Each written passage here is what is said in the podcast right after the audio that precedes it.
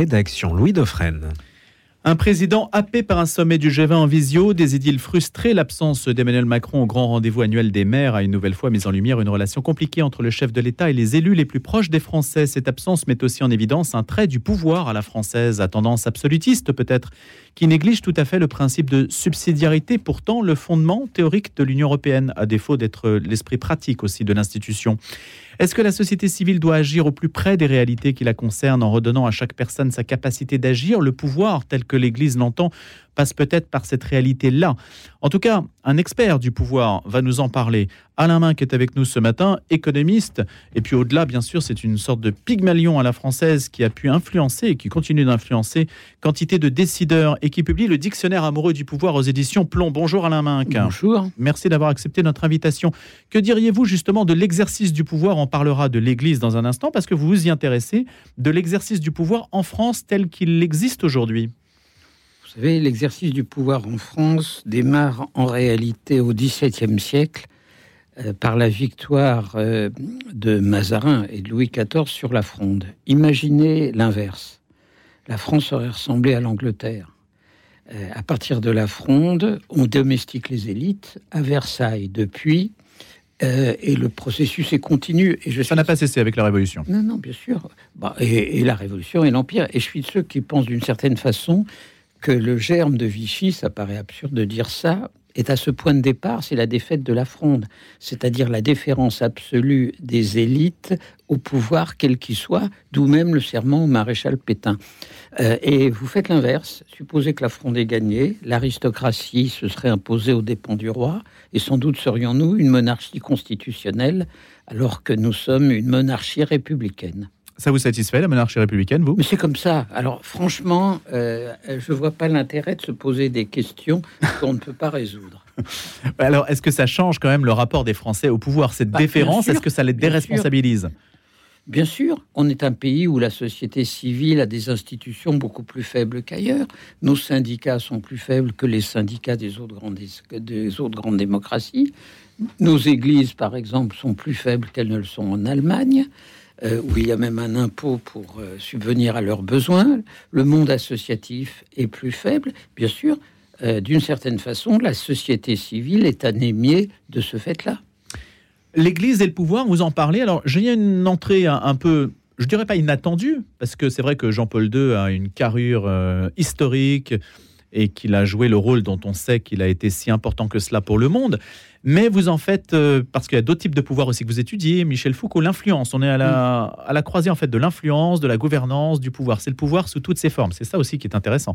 Et euh, que pouvez-vous nous dire, donc Alain Minck, et pourquoi avez-vous fait ce choix de nous parler de certaines personnalités ecclésiastiques? Parce qu'elles exercent un pouvoir. Euh, bien plus. Alors, je parle, oui, du pape, de Jean-Paul II, mais je parle aussi de, du fondateur de votre radio, c'est-à-dire de Jean-Marie Lustiger, euh, qui était un personnage que je trouvais fascinant, avec lequel nous avions une connivence qu'il appelait euh, celle des Juifs polonais.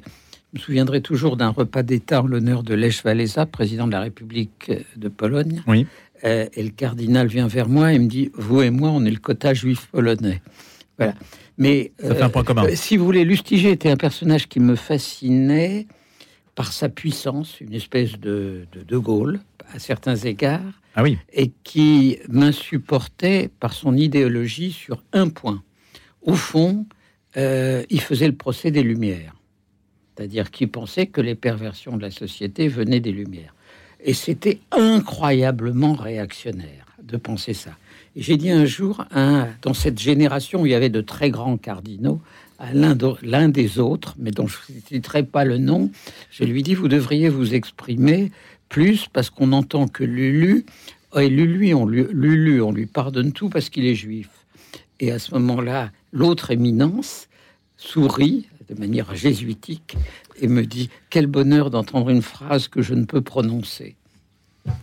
Ça, vous l'avez mis, ça, dans votre entrée? Non, quand même pas. non, je crois pas. pas. Hein? je crois pas. Cette petite confidence-là. Mais eh ben, je vous dis pas quel cardinal qui est décédé aussi était-ce. C'était, hmm. c'était, il y a eu une promotion de cardinaux dans l'Église de France d'un niveau tout à fait exceptionnel à un moment. Vous en parlez au passé? Oui. Un oui, euh, oui. un oui franc, voilà. Et massif. Et massif. sur cette figure de Jean-Marie Lustiger, comment peut-on mesurer le pouvoir qu'elle a eu cette figure sur la société, sur l'institution? Est-ce que vous, on peut essayer de le mesurer? Non, mais je pense d'abord qu'à partir du moment où il a essayé de redoper l'institution, la vôtre, euh, il exerce un pouvoir sur la société. Je veux dire, les églises participent du jeu du pouvoir. Alors souvent, quand elles sont affaiblies, on peut se dire que l'Église ressemble à une espèce de, de, grande ONG. Hein. Hmm. Ça, c'est vrai que quand on regarde l'évolution de, de l'Église, et qu'on pense euh, à l'affrontement euh, du 19e siècle face à l'État, et qu'on en arrive aujourd'hui à regarder, et je le dis avec beaucoup de, de regret, parce que je pense qu'on a besoin d'avoir des églises, toutes les églises fortes. je pense que c'est devenu une forme d'ONG, oui. Donc ce que vous attendriez, vous, Alain Minck, c'est une église plus plus présente dans la société. Plus présente, mais plus affirmative, plus intellectuelle aussi peut-être? Oui, enfin, je, je pense que euh, de ce point de vue, le rôle de, de cette Église, mais comme des Églises protestantes, euh, euh, comme du judaïsme, alors le, le monde musulman c'est compliqué vu son éparpillement, puisqu'il n'y a pas de clergé. Euh, ou en tout cas pas de clergé hiérarchique, euh, mais je pense que ça participe des jeux de pouvoir et contre-pouvoir dans la société. Et il n'y a pas plus laïque que moi, mais je suis d'une laïcité et d'un athéisme paisible, vous le voyez. Est-ce que vous avez partagé d'autres choses avec euh, Monseigneur Lustiger qui nous permettent de comprendre l'état de la société aujourd'hui ou certaines réflexions qui pourraient nous enrichir aujourd'hui sur la façon dont le pouvoir ou la société ou l'Église évolue? Rien qui n'explique aujourd'hui, puisqu'il avait une vision du pouvoir et des pouvoirs qui aujourd'hui est relativement dépassée parce que tous les pouvoirs sont affaiblis, mais il a joué un rôle décisif sur la société française au moment de la bataille pour l'école privée, en réalité. Hmm. À ce moment-là, d'une certaine manière, on revenait au 19e siècle. Il était le contre-pouvoir. Le tout avec un président qui ruisselait de culture catholique. Il n'y avait pas plus catholique à certains égards que François Mitterrand. Et je trouve que ceci donnait à ce duel une intensité particulière. Et c'est finalement Lustiger qui a gagné. C'est finalement de duel dont on manque. C'est pas de duel, c'est d'institutions qui parlent fort, qui existent, qui sont, euh, qui sont hyper présentes. Mais on pourrait avoir le même débat sur les syndicats. Dire, les syndicats n'exercent pas dans la société française le rôle emblématique qu'ils devraient exercer parce que ils ont peu de membres. Je ne parle pas des partis politiques qui ne sont plus que des associations d'élus. Et on revient à notre point de départ. Euh, c'est en ça que la société civile en France est relativement historiquement anémiée. Vous n'avez jamais eu, en, fait, à part le Parti communiste, euh, vous n'avez jamais eu de parti de masse en France. Jamais. Alors qu'en Allemagne, vous avez des partis en Angleterre. Euh, les partis à une époque avaient plusieurs millions de membres. Et pourquoi? Parce qu'on se dit ça ne sert à rien, parce que finalement ces partis-là, ce ne sont pas eux qui décident in fine, et ils sont aujourd'hui. C'est parce qu'il y a une, c'est parce qu'il y a une conception dominante dans la société, dans la population, qu'il y a le pouvoir, la monarchie française présidentielle et qu'il y a les citoyens. Et entre les deux, euh, il y a peu de strates intermédiaires. Alors, il y a beaucoup de respect chez les Français pour les maires, c'est une évidence. Mais les maires, c'est une espèce de SVP, c'est un SOS permanent, c'est un service public incarné. C'est hmm. pas l'exercice d'un vrai pouvoir politique. Main que sur Jean-Paul II, parce que les destins de Jean-Paul II et de Jean-Marie Lustiger sont liés. Bah, à l'évidence. Euh, je veux dire, quand on pense, c'est très intéressant de penser à cette promotion euh, tellement accélérée euh, que donne Jean-Paul II à Lustiger. Au bout d'un an, tout est étonnant quand même. Il le nomme à Orléans, qui est la ville où il a reçu son baptême et où il a fait sa conversion. Euh, et un, an après, il le nomme à Paris. C'était une espèce de provocation. Euh, donc, euh, c'est une sorte de fulgurance. oui, alors vous pouvez dire que c'est la providence. Moi, je dirais que c'est une intuition politique ou le destin. Hein. Ce que vous appelez la providence, je l'appellerais le destin. Voilà. Mais en, en tout état de cause, c'est un acte politique. C'était un acte hautement politique. et je me souviens d'une visite un jour que j'avais faite avec le patron de Saint-Gobain, qui était mon patron, j'étais directeur financier, qui s'appelait Roger Fauroux et qui était un grand cateau. Qui était venu sur cette antenne d'ailleurs. Et euh, Lustiger lui avait demandé de lui expliquer comment il gère ses cadres dirigeants. Vous m'avez dit, vous voulez venir avec moi, c'est rigolo. Donc on arrive, il lui explique les tableaux, etc. Et le cardinal l'interrompt, il dit, non mais il y a une grande différence entre vous et moi. Euh, vous, quand ils sont mauvais, vous pouvez les virer, moi, moi pas. Donc votre système ne marche pas. Quelle est la différence entre pouvoir et gouvernance? Est-ce que c'est un mot qui habille un autre Parce que le, euh, mot pouvoir aujourd'hui fait malin. Le mot gouvernance, d'abord, c'est un mot qui, pour une part, euh, est un mot importé. Il vient de la pratique euh, anglo-saxonne. Euh, la gouvernance, et ça vise d'ailleurs plutôt la société non politique, c'est-à-dire les règles d'exercice du pouvoir dans les entreprises, dans les associations ou autres, plus que ça ne s'applique à l'État. Puis par osmose, c'est devenu un mot qu'on emploie de manière générique. Mais moi, j'aime pas le mot gouvernance quand il s'agit de politique. En politique, les choses s'appellent. Ça s'appelle le pouvoir. Et le pouvoir, est-ce que ça se résume à la question qui obéit à qui? Ça commence par ça, mais ça se transforme en qui ne veut pas obéir à qui et comment la réalité euh, résiste. Parce que tout le problème n'est. Alors, la réalité, on dit toujours le pouvoir baisse, il y a de moins en moins de pouvoir.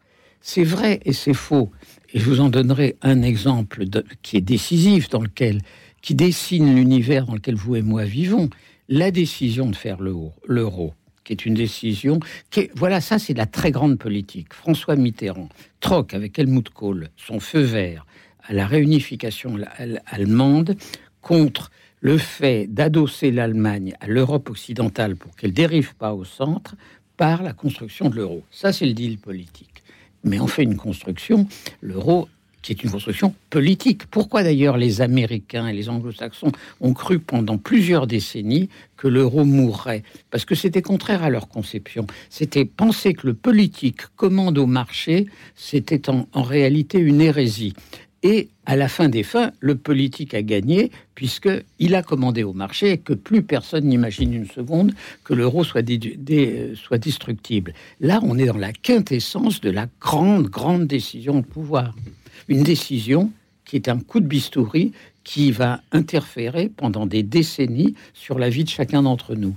Alors, Alain Main, quand les destins croisent la grande histoire et que l'un permet euh, d'accéder à l'autre, euh, il y a de grandes figures qui émergent. Donc on a pu comprendre que François Mitterrand et Helmut Kohl se soient saisis, et Jean-Paul II et Jean-Marie Lustiger, de cette période avant la fin du XXe siècle, qui les a portés en quelque sorte. Mais on a l'impression que depuis le début du XXIe, on est retombé, qu'il y a beaucoup plus de, il y a moins de rampes de lancement historique pour écrire cette grande histoire. Je suis, et donc le pouvoir se retrouve un peu suspendu. Je pense, qu'il y a aujourd'hui un personnage euh, qui joue un rôle majeur à certains égards dans l'histoire, euh, c'est le président Biden. Je veux dire, tout le monde regarde cette silhouette un peu hésitante à sa manière de marcher. Biden, sur le plan intérieur, est probablement le meilleur président démocrate depuis Roosevelt. Et Biden, Pourquoi? sur le pourquoi? Parce qu'il est en train d'apporter, de faire une piqûre de productivité à l'économie américaine qui voit l'écart chaque jour s'accroître entre les États-Unis et l'Europe. Euh, je laisse de côté les mécanismes techniques qui y ont conduit. Et en réalité, il est redevenu ce dont nous avions besoin, le chef légitime de l'Occident. La manière dont il a réagi euh, au conflit ukrainien est majeure, parce que s'il n'avait pas réagi, l'expansionnisme et l'impérialisme russe auraient considéré que tout est possible. Et la manière dont il gère avec un doigté incroyable le conflit aujourd'hui du Moyen-Orient relève de la très grande diplomatie américaine, celle qu'avait illustrée en son temps Kissinger.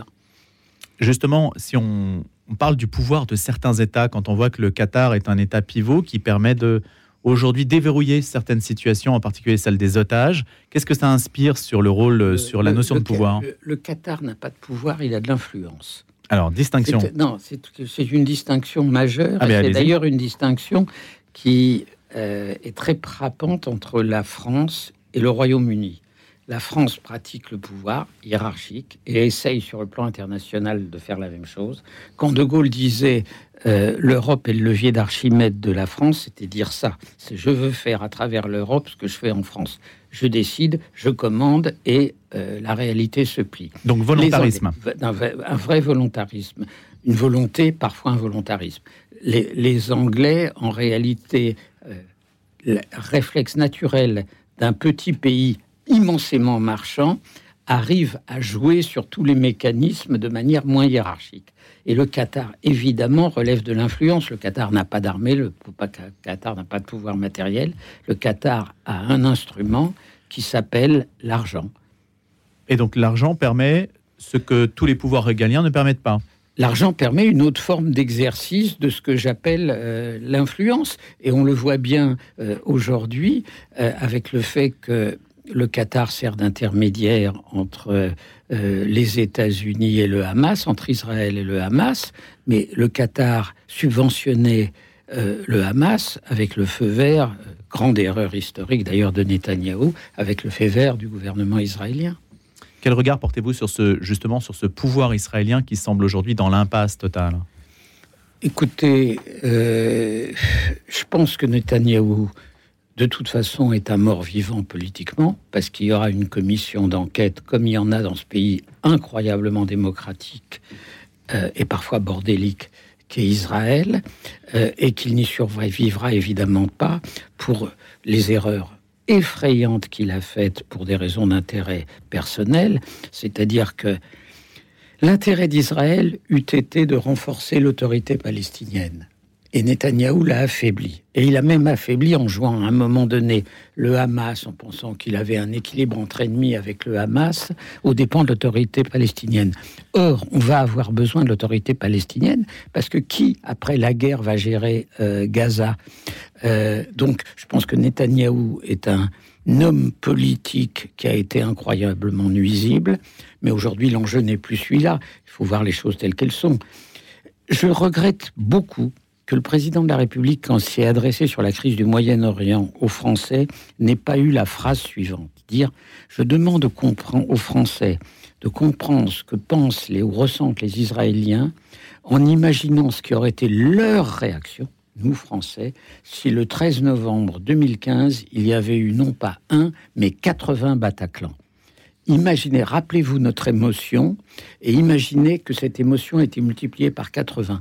Quand vous avez ça à l'esprit, vous comprenez évidemment la réaction de la société israélienne. Oui, mais autant, euh, autant le Bataclan, 80 Bataclan aurait été complètement inaudible chez nous dans la mesure où l'État français ne se comporte pas comme l'État israélien non plus à l'égard de, de personnes qui sont asservies à son pouvoir. Il n'y a pas de l'équivalent des Palestiniens ici. Non, mais je parle en émotion. Oui, j'entends bien. La, politique, la politique est d'abord faite par des émotions collectives. Euh, moi, je pense de toute façon que le problème n'est pas un cessez-le-feu instantané. Les Israéliens l'accepteront pas. Ils sont, après avoir été atteints dans leur identité à ce point, ils sont obligés d'aller jusqu'au moment où ils ont le sentiment qu'ils ont détruit le Hamas. Mais la question, c'est que derrière, les États-Unis le imposent aux Israéliens en réalité les concessions qu'il faut aujourd'hui faire. Alors c'est très compliqué parce que euh, au moment euh, d'Oslo, euh, il n'y avait pas 400 000 colons en Cisjordanie, donc il faut inventer quelque chose de différent. Mais l'histoire a appris aussi à gérer des minorités dans des territoires externes s'il y a une vraie présence internationale. Mais j'espère que l'interventionnisme intelligent américain tel que le président Biden la pratique l'amènera à, ayant d'ailleurs amené un soutien y compris en termes de munitions aussi marquées aux Israéliens pendant cette période, l'amènera à leur tordre le bras à la fin de la guerre. À la main qu'il nous manque une figure du pouvoir palestinien. Il manque une figure du pouvoir palestinien. Alors que en fait, le pouvoir ne peut jamais se départir d'une figure. Non, il appartient euh, aux, alors à qui? Aux Américains, aux pays du Golfe, euh, aux Égyptiens, parce qu'il faut aussi garder à l'esprit une réalité dans ce qui se passe au Moyen-Orient. Les gouvernements arabes, en réalité, veulent la destruction du Hamas, mais ils, ont peur de leur propre rue, qui est beaucoup plus euh, émotivement pro-palestinienne. Je veux dire, euh, le président Sisi, le président égyptien, euh, a mis dehors son prédécesseur, frère musulman. Pourquoi l'Égypte est si attentive à ne pas ouvrir la porte de Gaza? Parce qu'elle ne veut pas être envahie de frères musulmans. Et ne parlons pas de l'Arabie saoudite qui a mené une guerre absolue contre les frères musulmans. Le seul pays qui a eu un lien avec les frères musulmans, ce sont vos amis qataris. Enfin, vos amis. Non, c'est un amusement. Euh, juste une autre facette du pouvoir que vous abordez, il y en a de multiples dans ce dictionnaire. Michel Foucault, par exemple, le pouvoir partout et nulle part. Le pouvoir n'est pas juste une incarnation régalienne. Il y a aussi, alors, où est-ce qu'on est? On est dans l'influence? On est dans Non, mais tout est pouvoir. C'est ce que dit Foucault en réalité. Euh, et là où Foucault, euh, en fait, a amené une pratique différente, quand Foucault s'intéresse aux prisonniers, quand Foucault s'intéresse aux, aux, minorités, quand il s'intéresse aux homosexuels, etc., c'est parce qu'il considère qu'il faut leur amener à leur tour une once de pouvoir pour pouvoir se protéger ou défendre leurs droits dans la, dans la société. Euh, et évidemment, tout est relation de pouvoir. Euh, je suis sûr que dans cette antenne, nonobstant euh, la bienveillance inhérente au fait que c'est une antenne de l'Église, il y a chaque jour des enjeux de pouvoir. Forcément, mais là où il y a du pouvoir, il y a de l'enjeu et réciproquement. Mais, le pouvoir, c'est la vie. Et l'idée à la main, simplement sur euh, cette réflexion de, Foucault des minorités, c'est qu'on a l'impression que ceux qui n'ont pas de pouvoir ou les minorités qui n'ont pas de pouvoir, il y a une force des sans-pouvoir aujourd'hui. Il y a une sorte de, il y a une sorte de, de, de quitus donné aux victimes qui, permet non, mais il y a accéder à ce non, pouvoir mais on a, symbolique. Euh, euh, il y a aujourd'hui un pouvoir qui est en train de s'installer c'est la longue chaîne euh, de solidarité entre toutes les formes de victimes. La victimisation est devenue un instrument idéologique. Ça fonctionne à fond. Alors, ça part euh, des transgenres, des LGBT, et ça se termine aux manifestations pro-palestiniennes, au nom de l'hostilité à l'Occident, euh, dans toutes ses composantes.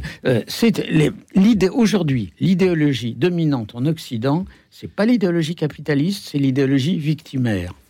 Merci Alain Minck. Autour de ces quelques réflexions que l'on a pu esquisser, qu'on va retrouver en détail évidemment dans ce dictionnaire amoureux du pouvoir publié chez Plomb, je vous remercie de les avoir partagés avec nous et puis d'avoir partagé quelques confidences aussi personnelles autour de la figure notamment de Monseigneur Lustiger. À bientôt Alain Minck.